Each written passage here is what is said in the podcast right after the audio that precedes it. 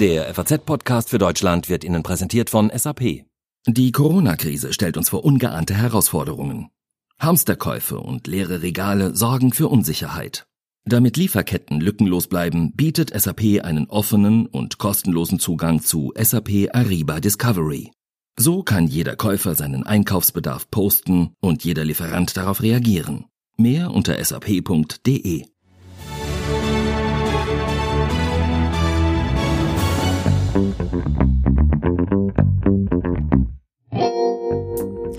Wenn es um häusliche Gewalt geht, dann haben die Corona-Krise und Weihnachten leider etwas gemeinsam. Sobald Familien auf engstem Raum tagelang zusammensitzen, kommt es häufiger zu Streit und auch zu Gewaltausbrüchen. Woran liegt das? Und droht jetzt die Krise in der Krise? Das besprechen wir heute im FAZ-Podcast für Deutschland. Heute ist Donnerstag, der 9. April 2020 und ich bin Tami Holderried. Hallo.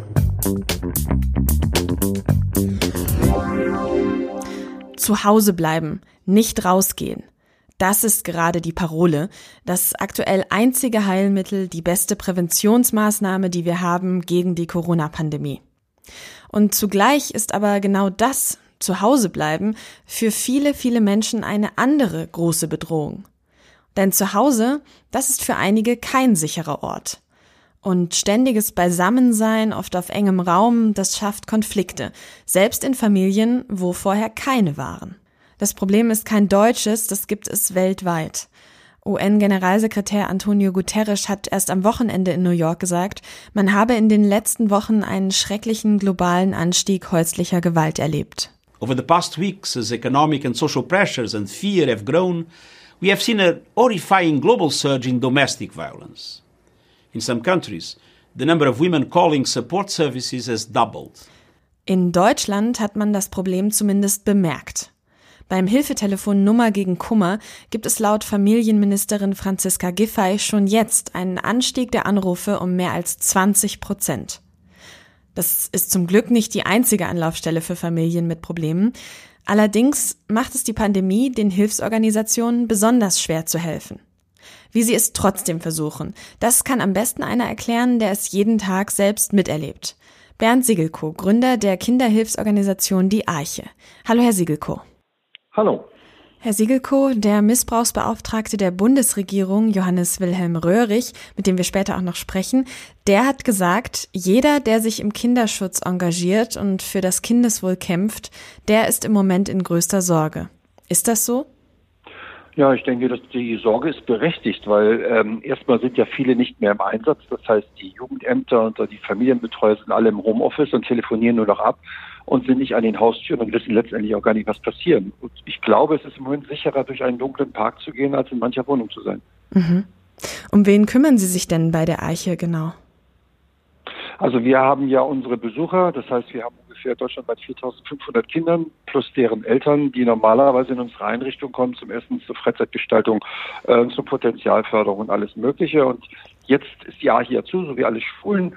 Das heißt, wir fahren jetzt zu den Familien, bringen ihnen Lebensmittel, wir haben Chatgruppen, wir haben WhatsApp-Gruppen und tauschen sehr rege aus. Und eine, ein wichtiger Bestandteil unserer Arbeit ist letztendlich, dass wir so ein bisschen auch die ähm, ja, so zwischen den Zeilen lesen, wenn wir eine Nachricht bekommen von dem Kind und von den Eltern, dass wir eben auch diese Warnhinweise merken, dann fahren wir zu den Menschen nach Hause und unterhalten uns mit ihnen an der Haustür, da wo wir auch die Lebensmittel abgeben, um ihnen ganz nah zu sein, denn die fühlen sich in unserer Gesellschaft ja im Moment ein bisschen abgehängt.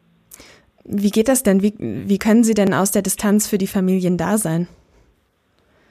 Ähm, aus der Distanz können wir nur da sein, indem wir eben einen regelmäßigen Kontakt halten. Wir haben eine WhatsApp-Gruppe für die Kinder äh, in jeder Einrichtung und da tauschen die Kinder dann mit den Mitarbeitern aus. Die Betreuer, wenn man sie so nennen darf, die Mitarbeiter haben dann so eine, eine Gruppe von Kindern, die sich dann auch nochmal persönlich schriftlich oder mündlich kümmern. Und dann gibt es eben auch die Eltern, die wir anrufen, zu den, denen wir schreiben. Und dadurch fangen wir dann sicherlich ganz viele Informationen ab. Und wenn die sich nicht decken, was die Eltern sagen mit dem, was die Kinder sagen, dann muss man vielleicht mal vorbeifahren und gucken, ob wirklich alles in Ordnung ist. Jetzt haben Sie uns ja schon so ein bisschen mitgenommen in Ihren Alltag in den letzten Wochen, aber vielleicht können Sie uns noch ein bisschen mehr erzählen. Was für Konflikte haben die Familien jetzt und, und warum spitzen die sich genau jetzt zu? Also es hat zum Beispiel eine Mutter angerufen und hat gesagt, mir gehen die Ideen aus, es geht mir gerade alles auf die Nerven, ich weiß gar nicht mehr, was ich machen soll. Ich bin am Rande, dass ich explodiere und dann haben wir mit der Mutter eben einen Erziehungsplan erarbeitet und gesagt, wie sie dann mit bestimmten Situationen umgeht, wie sie vielleicht auch, weil sie drei Kinder hat, dann eben das eine Kind mal zehn Minuten mehr nimmt als das andere und dann das nächste zehn Minuten mehr, so dass jedes Kind eine einzelne Aufmerksamkeit braucht. Und dann muss man ihr vielleicht auch mal raten, okay, zieh dich einfach auch mal in der Zeit, wo deine Kinder miteinander, miteinander spielen, mal zehn Minuten auf den Balkon zurück. Mhm. Der Vorteil ist ja, wenn die Leute uns anrufen, dann sind sie nicht in der Gefahr zuzuschlagen, weil sie ja jemand haben, der ihr Ansprechpartner ist. Aber wie viele Menschen haben diese Ansprechpartner nicht? Und dann rutscht natürlich irgendwann die Hand aus. Machen Sie sich denn um gewisse Kinder besondere Sorgen? Also das erste, was ich morgens mache, wenn ich aufmache, ich gucke im, äh, aufwache, ich gucke im Internet, äh, ob es irgendwo einen Fall von häuslicher Gewalt gibt, weil meine Angst ist schon, dass irgendwo es knallt. Und ich glaube, es dauert nicht mehr lange, spätestens Ende April werden wir irgendwo in den Zeitungen, in den Schlagzeilen lesen, dass irgendwo zu Hause etwas Schlimmes passiert ist, weil ich denke einfach, dadurch, dass die Hilfsorganisationen meistens so weit weg sind, hm. ähm, bleibt das letztendlich nicht aus, dass irgendwas eskaliert. Im Moment ist der große Schutz noch, dass überall in den Häusern viele Menschen sind, die Nachbarn sind alle da und das bringt den einen oder anderen vielleicht auch dazu zu sagen, okay, ich schlag jetzt nicht. Ja, ein Einbrecher würde auch nicht in ein Haus einbrechen, wenn 10.000 Leute vom Haus stehen. So, das hemmt vielleicht noch den einen oder anderen. Aber irgendwann ist auch ähm, das dickste Drahtseil dünn geworden und dann ist die Gefahr groß, dass etwas passiert. Gibt es denn in dieser Krise jetzt überhaupt auch noch schöne Erlebnisse? Naja, das schöne Erlebnis, was wir haben, wir merken bei unseren Familien, mit denen wir arbeiten, dass die letztendlich ja sowieso Menschen sind, die relativ starke Ängste haben. Und äh, auch in den Gebieten, wo wir arbeiten, sind die Virusinfektionen ja viel geringer als in anderen Bereichen, weil die Leute sich ja schon viel früher zurückgezogen haben, weil sie Ängste haben. Und mhm. wir merken, dass gerade auffällige Familien im Moment so ein bisschen näher zusammenrücken, weil sie merken, oh, guck mal, es geht ja ganz vielen Menschen so wie mir. Wir sind ja gar nicht die Außenseiter, sondern andere Menschen können auch ganz schnell unverschuldet in irgendwelche problematische Situationen kommen. Und wir leiten ja die Eltern mit ihren Kindern auch an, bestimmte Dinge zu machen. Wir vergeben so eine Punkteliste ähm, dafür, dass die Kinder mit ihren Eltern backen, kochen, aufräumen und dann können sie am Ende der Woche mit den vielen Punkten dann einen Pizzaservice äh, gewinnen, der zu ihnen nach Hause kommt. Und das ist ein hoher Anreiz für die ganzen Familien, was zu tun. Aber wenn diese Anreize nicht da sind und niemand diese Familien unterstützt, dann ist die Frage, was dann letztendlich passieren wird. Welche Möglichkeiten haben denn Hilfsorganisationen wie jetzt die Arche in der aktuellen Situation zu helfen oder was, was könnte man denn tun, um die Situation zu entspannen? Denn äh, es wird ja wahrscheinlich noch zumindest um einige Wochen Lockdown gehen. Die Frage ist letztendlich, wie kann man diese Nummern oder diese Hilfsangebote noch wesentlich transparenter machen? Warum läuft nicht im Nachmittagsprogramm, ich sag mal bei RTL 2 oder Sat 1, was die, was diese Menschen auch gucken, nicht so eine Banderole unten, wo diese Nummern drin sind, mhm. die man ganz schnell auswendig lernen kann? Und warum sind auch diese Telefone häufig bei vielen Organisationen immer nur Montag, Mittwoch, Freitag von 14 bis 20 Uhr ähm, erreichbar?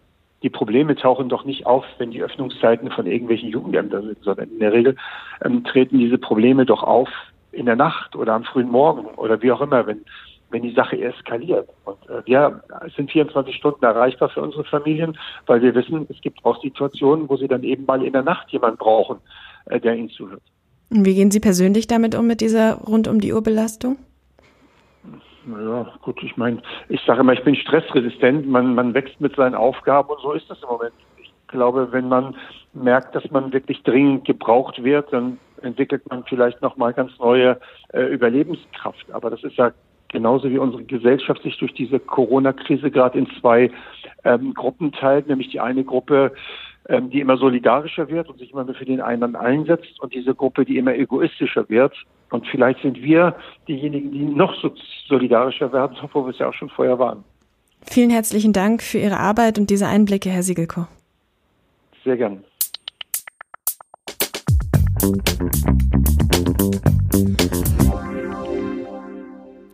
Eine schwierige Situation ist das aktuell natürlich für uns alle. Familien leben rund um die Uhr auf teilweise engstem Raum, aus dem Weg gehen kann man sich fast nicht. Dazu kommen Sorgen um die Gesundheit, den Job und die finanzielle Sicherheit. Kinder, Eltern und Partner stehen also vor ganz besonders großen Aufgaben und unter ganz besonders großem Druck. Es ist einfach eine psychische Ausnahmesituation. Wie kann man damit umgehen? Und was läuft schief, wenn dieser Stress sich tatsächlich in Gewalt entlädt? Besonders Familien, in denen es schon vor Corona Probleme gab, sind jetzt natürlich gefährdet. Wie kann man sich und andere schützen? Das fragen wir die Leiterin des Lehrstuhls Klinische Psychologie und Psychotherapie an der Universität des Saarlandes, Professor Tanja Michael. Hallo, Frau Michael. Guten Tag.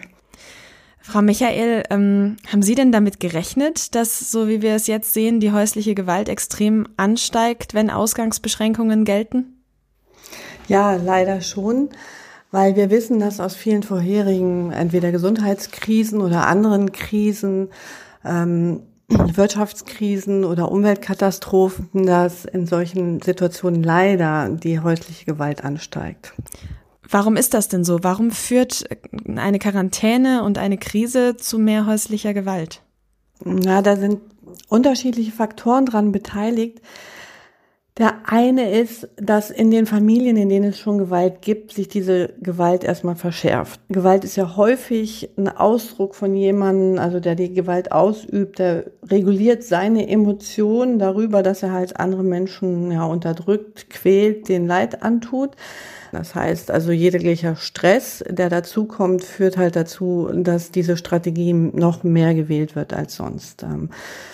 Und dann muss man halt damit rechnen, dass es halt auch in Familien, wo es bislang glücklicherweise noch keine Gewalt gibt, Verhalten, was vielleicht so latent gewalttätig war oder aber noch nicht so ganz, sondern wo es einfach schwierig war, dass das ähm, umschlagen kann in auch offenes gewalttätiges Verhalten wenn sich jemand halt äh, ja sehr sehr frustriert ist, sehr ängstlich ist oder mehr Aggression hat, weil viele Sachen wegfallen, die eigentlich das Selbstwert stabilisieren, wenn zum Beispiel der Arbeitsplatz wegfällt oder die mhm. Leute sich schlecht fühlen, weil sie kein Einkommen mehr haben, auch ihr Selbstwertgefühl sinkt ähm, und dadurch dann auch gewalttätiges Verhalten ausüben. Gibt es denn spezielle Muster, wo häusliche Gewalt besonders häufig vorkommt? Familien, die besonders häufig betroffen sind? Also nein, Gewalt gibt es durch alle gesellschaftlichen Geschichten. Und Gewalt muss man jetzt aber halt auch noch sagen, das ist ja ein komplexes Phänomen. Es gibt also, mhm. wenn man jetzt von häuslicher Gewalt spricht, kann die umfassen sexuelle Gewalt zum Beispiel, kann aber auch umfassen körperliche Gewalt, kann aber auch umfassen ähm, emotionale oder psychische Gewalt. Ähm, mhm. Die kommen manchmal alle drei vor. Also manchmal kommt aber auch nur eine davor. Und eine andere Form von Gewalt ist tatsächlich auch noch Vernachlässigung. Starke Vernachlässigung mhm. ähm, ist auch eine Form von Gewaltausübung. Also äh, wir haben hier mindestens also vier verschiedene Gewaltarten, ähm, die wir vorfinden können. Es gibt so Tendenzen dass jetzt vielleicht die rein körperliche Gewaltausübung etwas häufiger vorkommt in Familien, die sozioökonomisch schwächer sind. Und bei den anderen Formen der Gewaltausübung sehen wir eigentlich sowieso keine Unterschiede eigentlich. Also wie gesagt, das ist, um, ähm, kommt durch alle Schichten vor. Jetzt ist es ja aktuell eine Situation, in der, glaube ich, sehr, sehr, sehr viele Familien unter enormem Stress stehen. Ab wann sollte man sich denn Sorgen machen? Für Außenstehende ist das häufig schwierig zu wissen, ähm, ab wann, ab wann die Mutter vielleicht nicht mal nur einmal genervt war und irgendwie rumgebrüllt hat, ohne dass es aber schon Gewalt ist, ja, mhm. ähm, also einfach mal die Nerven verloren hat ähm, und ab wann jemand wirklich Gewalt ausgesetzt ist, ist schwierig oft für Außenstehende zu sehen weil die Betroffenen, denen ist das meistens sehr unangenehm. Ähm, das ist sehr schambehaftet häufig für die Opfer. Aber natürlich kann man, wenn man den Verdacht hat, dass da was schief läuft, sollte man unbedingt einfach versuchen, da anzurufen, ähm, häufig zu fragen, wie es geht. Und wenn die Betroffenen sprechen wollen, sollte man mit ihnen darüber sprechen. Wenn sie nicht darüber sprechen sollen, sondern einfach nur ansonsten reden wollen, ist das auch gut ähm, weil das hilft dann auch den Leuten überhaupt normale, gute, gesunde menschliche Beziehungen zu haben ähm, und stärkt dann auch die Betroffenen. Können Sie vielleicht auch Empfehlungen oder Handlungsanweisungen geben, wenn ähm, man selbst von häuslicher Gewalt betroffen sein sollte? Wie holt man sich am besten Hilfe? Ich würde da alle Betroffenen wirklich ermuntern, versuchen, sich Hilfe zu erholen und sich zu vergegenwärtigen, dass, ähm, dass es sich zwar so anfühlen mag, dass ähm, sie nichts anderes verdienen, dass das aber definitiv nicht stimmt, dass das die Täterstrategie ist und dass sie deswegen auch ähm, Hilfe bekommen sollten. Mhm. Wir verlinken natürlich alle Nummern und Hilfsangebote in den Shownotes dieser Episode. Vielen Dank erstmal für diese Einblicke, Frau Michael.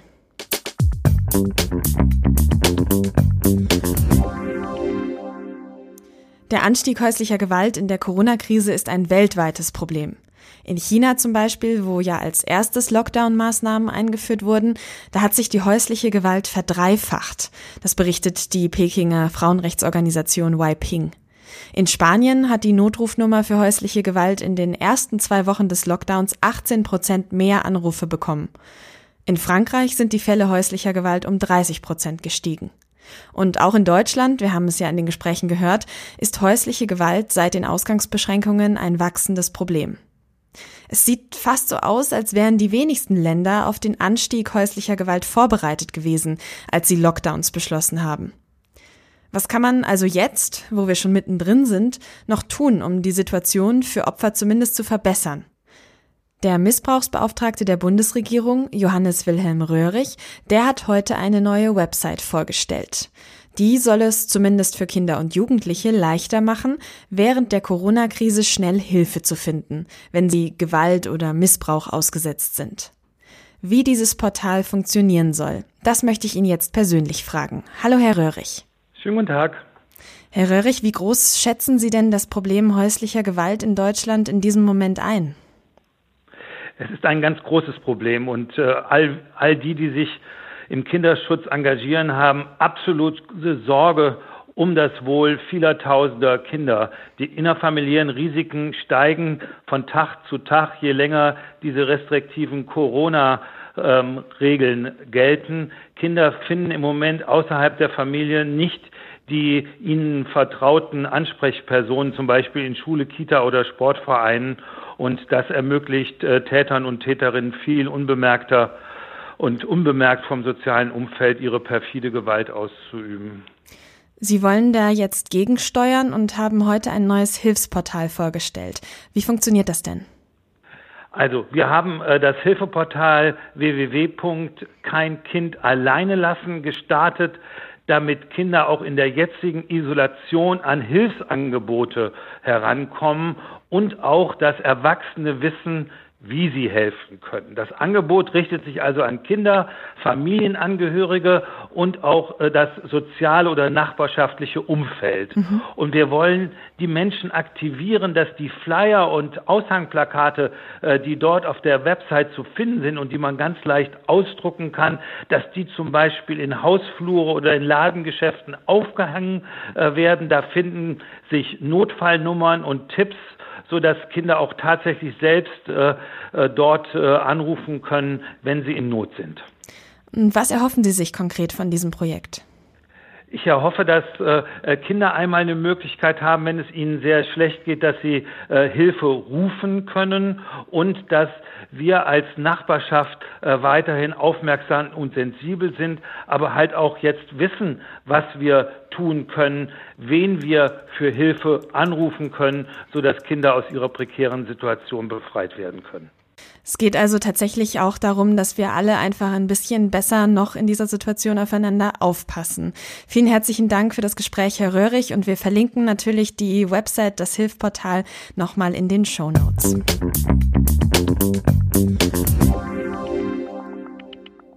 Im Kampf gegen häusliche Gewalt haben vor allem die Grünen in den letzten Wochen in vielen Bundesländern mehr Angebote gefordert. Sie wollen so Frauen und Kindern in Not helfen. Wie Sie sich das genau vorstellen, das frage ich jetzt die stellvertretende Bundesvorsitzende der Grünen, Ricarda Lang. Hallo. Hallo, guten Tag. Äh, Frau Lang, gibt es denn in der aktuellen Situation genügend Unterstützung, genügend Auffangsysteme für Opfer häuslicher Gewalt in Deutschland Ihrer Meinung nach? Ich glaube, wir müssen erstmal sehen, dass die Überlastung der Frauenhäuser und der Hilfsstrukturen im Fall von häuslicher Gewalt ja nichts Neues ist, sondern die Corona-Krise wirkt hier eigentlich wie eine Form von Brennglas oder Scheinwerferlicht, die bestehende Probleme nochmal ganz neu verschärft und einen neuen Druck erzeugt. Jetzt während der Corona-Krise kommt natürlich dazu, dass zum einen damit zu rechnen ist, dass häusliche Gewalt ansteigt. Die ersten Zahlen, gerade zum Beispiel aus Berlin, zeigen das auch schon. Und auf der anderen Seite natürlich in den Hilfsstrukturen, also zum Beispiel in den Frauenhäusern, andere Distanzregeln gelten müssen, die sie eigentlich nicht ihre vollen Kapazitäten aus, äh, ausschöpfen müssen. Wir versuchen gerade in verschiedensten Bundesländern, sind auch Ministerien dabei, auch das Bundesministerium, da hart zu arbeiten und zu unterstützen, zum Beispiel indem andere Notfalloptionen ähm, aufgesucht werden, Hotels, Pensionen. Wir sehen aber auch, wenn der Normalzustand eigentlich schon der Ausnahmefall ist, kann man sich sehr schwer auf den tatsächlichen Ausnahmezustand, wie es die Corona-Krise jetzt ist, vorbereiten. Das heißt, alles, was jetzt an Soforthilfe, an Akutprogramm aufgesetzt wird, muss mit dem Versprechen einhergehen, dass sich auch langfristig was in der Finanzierung der Frauenhäuser verändert. Die Situation ist aber ja tatsächlich, wie Sie gerade auch schon gesagt haben, besonders äh, schwierig im Moment. Wir versuchen den Spagat zu schaffen zwischen Corona-Eindämmung und gleichzeitig aber auch Sicherheit für Opfer häuslicher Gewalt zu schaffen. Wie könnte man das denn bewerkstelligen?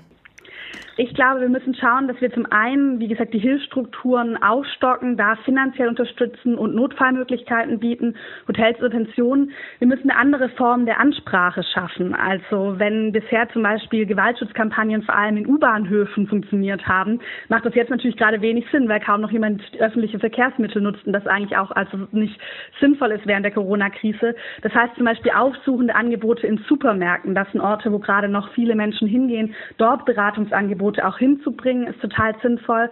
Und wir müssen die Möglichkeiten der digitalen Beratung ausbauen. Wir sehen zum Beispiel aus Ländern wie Frankreich gerade schon, dass die Anzahl von Telefona eher abnimmt, weil natürlich, wenn ich mich in einer Wohnung befinde mit einem gewalttätigen Partner, gerade wenn es eine kleine Wohnung ist, habe ich da wenig Möglichkeiten, einfach mal wo anzurufen und dafür Gesuche über SMS und über Mail zunehmen. Das heißt, wir müssen die Beratungsstrukturen auch finanziell dabei stützen, digital aufzurüsten. Der Missbrauchsbeauftragte des Bundes, der hat ja heute auch ein neues digitales Hilfsportal, besonders für Kinder und Jugendliche, vorgestellt. Was halten Sie denn davon?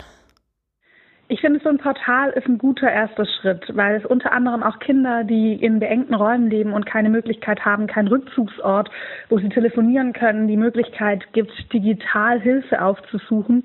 Das ist total wichtig und ist auch richtig. Wir müssen natürlich auch sehen, dass das nicht alle Kinder abdecken wird. Denn Kinder, die vielleicht selbst noch nicht an dem Punkt sind, wo sie Hilfe suchen wollen, Kinder, die vielleicht selbst auch häusliche Gewalt gar nicht einordnen können, was ganz, ganz schnell passiert, dass Kinder sich selbst die Schuld geben für ihre Erfahrungen und vor allem auch sehr kleine Kinder, die noch nicht den Zugang zu technischen Mitteln haben oder auch nicht das Verständnis, diese zu nutzen oder ihre eigene Erfahrung einzuordnen, auch diese brauchen Schutz. Und da ist natürlich eine direkte Arbeit von Jugendämtern, von Kinderschutzhilfsinstitutionen weiterhin super wichtig.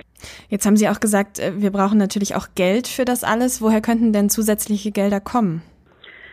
Einmal müssen jetzt natürlich konkret über die Länder, die ähm, Notfallunterkünfte finanziert werden. Wir brauchen aber zum Beispiel, was die Beratungsstrukturen angeht, meiner Meinung nach auch einen Bundesfonds, der bei Ausfällen in der Eigenfinanzierung, die jetzt gerade eben bevorstehen werden, weil auch bestimmte Einkünfte wegfallen, die dort mitfinan äh, die da dort mitfinanzieren. Das heißt, wir müssen jetzt eigentlich eine gemeinsame Kraftanstrengung von Kommunen, Ländern und Bund machen und schauen, wo wer finanzieren kann.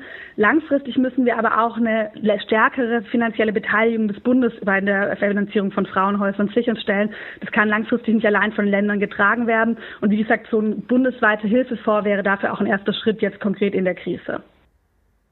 Nur Geld reicht aber jetzt aktuell wohl nicht, denn Hilfsorganisationen sagen, sie können auch ihre Mitarbeiter nicht mehr genügend schützen. Klar, vieles kann mittlerweile digital laufen, aber eben ja auch nicht alles. Äh, man braucht dann doch noch den menschlichen Kontakt. Und äh, die Mitarbeiter in den Hilfsorganisationen sagen, sie bekommen zu wenig Schutzkleidung, können deswegen nicht weiterarbeiten. Ohne die Menschen, die helfen, geht's ja aber nicht. Auf jeden Fall. Und das ist ein Thema, das, glaube ich, auch häufig ein bisschen zu sehr in den Hintergrund gerät. Also ich hatte vorher zum Beispiel angesprochen, es sollten jetzt Notlösungen gefunden werden, zum Beispiel in Hotels oder Pensionen. Das funktioniert aber natürlich nicht, wenn dann dort kein Personal bereitgestellt werden kann. Weil Gewaltschutzstrukturen eben nicht nur daraus bestehen, einen neuen Ort zu schaffen, einen sicheren Ort zu schaffen, sondern pädagogische Beratung, gerade auch für Kinder, Traumata-Bewältigung, psychologische Begleitung von Gewaltbetroffenen. Ähm, und da sehen wir eben, dass jetzt schon die, ähm, das Personal in Frauenhäusern unter akuten Druck steht. Was auf jeden Fall passieren muss, ist, dass sie bundesweit in allen Ländern als systemrelevante Berufe eingeschätzt werden, dass ähm, Schutzmaßnahmen, äh, Schutzkleidung, äh, Schutzartikel zur Verfügung gestellt werden. Da müssen die Frauenhäuser auch eine Priorität bekommen und ähm, dass die Einordnung als systemrelevante Berufe zum Beispiel auch bedeutet, dass Kinder von Beschäftigten in Frauenhäusern oder anderen Beratungsstrukturen in die Notfallbetreuung können. Könnte man sich denn auch vorstellen, dass äh, Kinder aus Problemfamilien auch in diese Notbetreuung aufgenommen werden, dass sie eben nicht mehr den ganzen Tag zu Hause in der gefährdeten Familie verbringen müssen?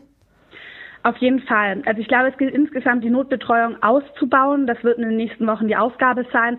Einmal, wie gesagt, die Berufsgruppen, die reinfallen zum Ergänzen, wie zum Beispiel Beschäftigte aus Kinderschutzhilfen und Frauenhäusern, aber eben auch genau das zu machen, zu gucken, Familien, die zum Beispiel davor schon vom Jugendamt betreut waren, wo schon Auffälligkeiten davor bestanden haben, dass deren Kinder Zugang bekommen zu ähm, der Notfallhilfe und dass dadurch eigentlich auch wieder eine Form von ja, Wachsamkeit entsteht, dass mitbekommen wird, wie verhalten sich Kinder, gibt es Verhalten Verhaltensänderungen, gibt es Auffälligkeiten, gibt es körperliche Auffälligkeiten und damit natürlich auch Familien zu entlasten, gerade Familien, die gerade im Moment auf extrem engen Raum oft zusammengepresst sind und auch langfristig Ungleichheiten zu verhindern. Ein Beispiel wäre zum Beispiel auch Kinder aus Familien, in denen sie keinen Zugang zu technischen Möglichkeiten haben, auch die mit in Notfallbetreuung zu machen. Das heißt, ich glaube, insgesamt ist die Notfallbetreuung eine Möglichkeit, um sicherzustellen, dass Kinderschutz jetzt nicht hinter Infektionsschutz einfach hinten runterfällt.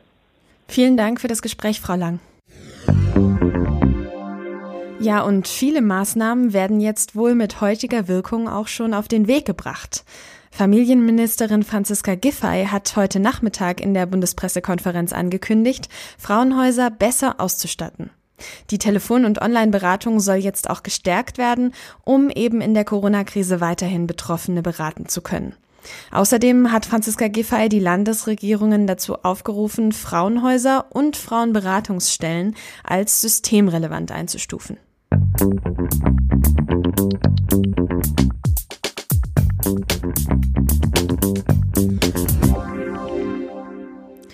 Was heute sonst noch wichtig ist.